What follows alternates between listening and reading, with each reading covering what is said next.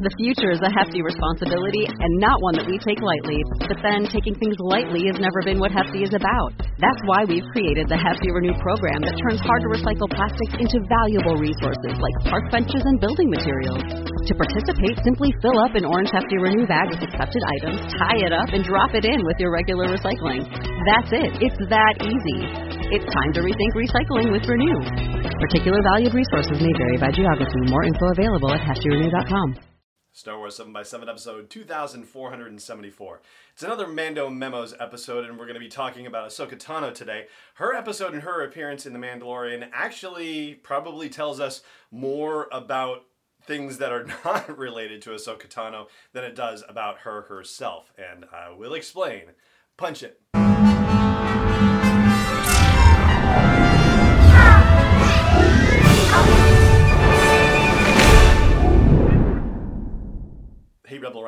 Allen Voivod, and this is Star Wars 7x7, your daily dose of Star Wars joy, and thank you so much for joining me for it. So, let's consider Ahsoka Tano from the perspective of the entirety of the episode, The Jedi, which is chapter 13 in The Mandalorian, or season 2, episode 5, if you prefer. So, let's start by talking about where Ahsoka Tano is. She's on a planet called Corvus, and as we see through the episode, her purpose there is really to try to get information on Grand Admiral Thrawn. This suggests, by implication, that she's there on a particular mission and not necessarily a resident there for you know any long-term purposes. And so the next logical step would seem to be that when Bo-Katan tells the Mandalorian that he should go to Corvus to find Ahsoka Tano, well, that kind of operates under the presumption that he's going to go there like right now because she's there only for a limited time, really. Once she finds out what she needs to know, unless he's also on Corvus, there's no reason for her to stay. And, you know, that makes it all the more significant that the Mandalorian had to go to Nevarro to get repairs and whatnot before he could continue his journey.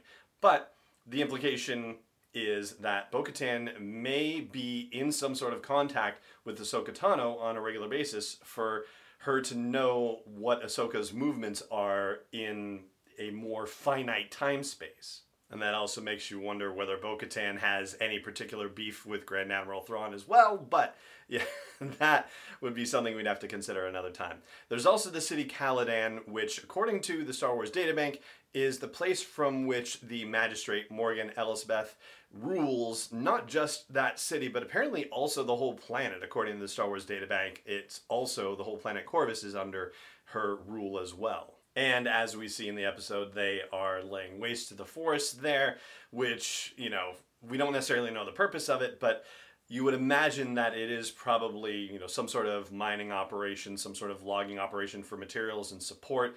You know they don't just lay waste to stuff to lay waste to stuff. Yeah i mean they do sometimes but not of valuable resources generally.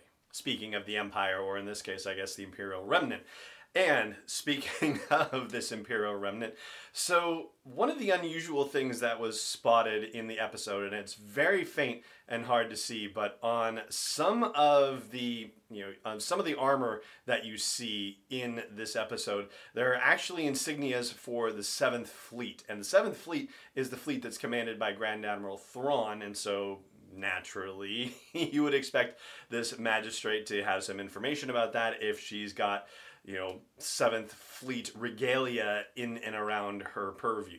And I think it's fair to say that the magistrate is rather high up in a knowledge chain because if Ahsoka is coming after her and asking her where Grand Admiral Thrawn is, if Thrawn is trying to keep a low profile, then it's very likely not a lot of people know his movements, know his location or position.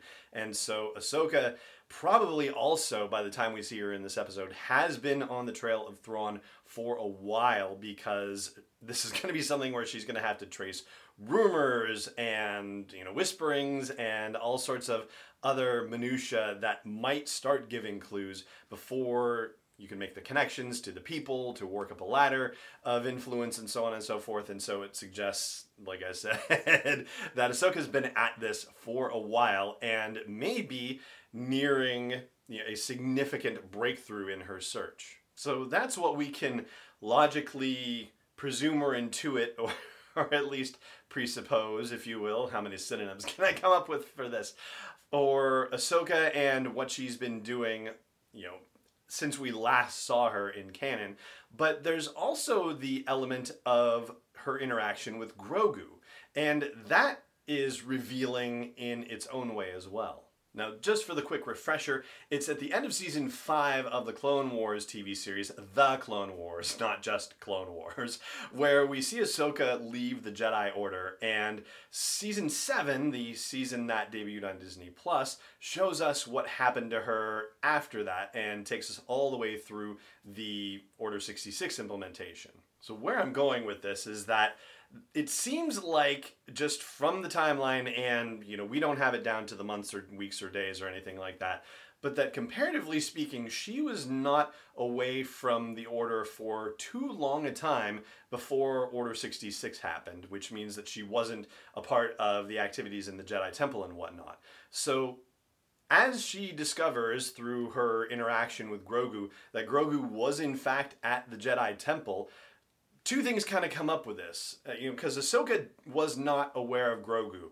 She didn't go, oh, wait a minute, you know, there was a little tiny baby somewhere in the Jedi Temple that I'd heard about while I was there, and that's never mentioned in this episode. Doesn't mean that, you know, it's not the case, but it seems like a detail that would have been shared if it were the case. So this means one of two things. Number one, that Grogu was either at the temple the whole time that Ahsoka was at the temple, but his existence was being kept secret.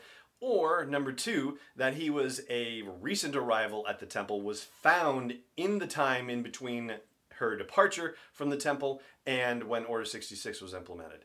And just as an another reminder, Grogu is as old as Anakin Skywalker. They were born in the same year, 41 BBY. So by the time we get to Order 66 and the end of the Clone Wars, he is going to be, oh, quick math, uh, 22 years old. Probably not much bigger than a Lothcat or a Tooka, maybe, but yeah, it's it seems like it's more likely that his existence was being kept a secret. That seems like the more likely proposition, especially as we are then presented with the two of them meeting in the episode of The Mandalorian called The Jedi.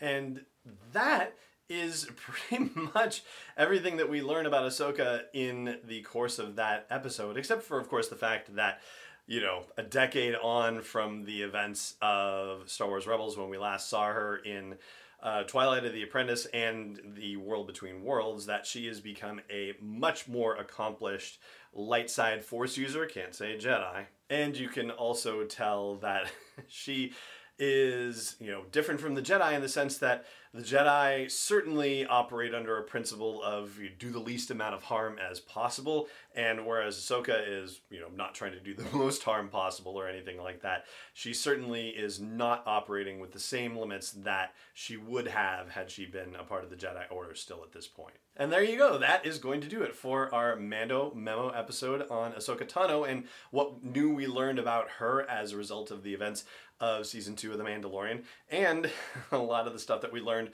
about because of her as well. And it just remains for me to say thank you so much for joining me for this episode, as always, and may the force be with you wherever in the world you may be.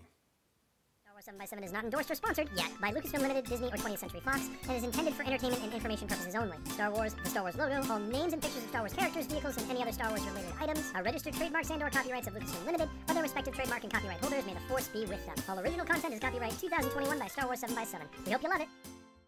When you drive a vehicle so reliable it's backed by a 10 year, 100,000 mile limited warranty, you stop thinking about what you can't do and start doing what you never thought possible. Visit your local Kia dealer today to see what you're capable of in a vehicle that inspires confidence around every corner. Kia, movement that inspires. Call 800 333 4KIA for details. Always drive safely. Limited inventory available. Warranties include 10 year 100,000 mile powertrain and 5 year 60,000 mile basic. Warranties are limited. See retailer for details.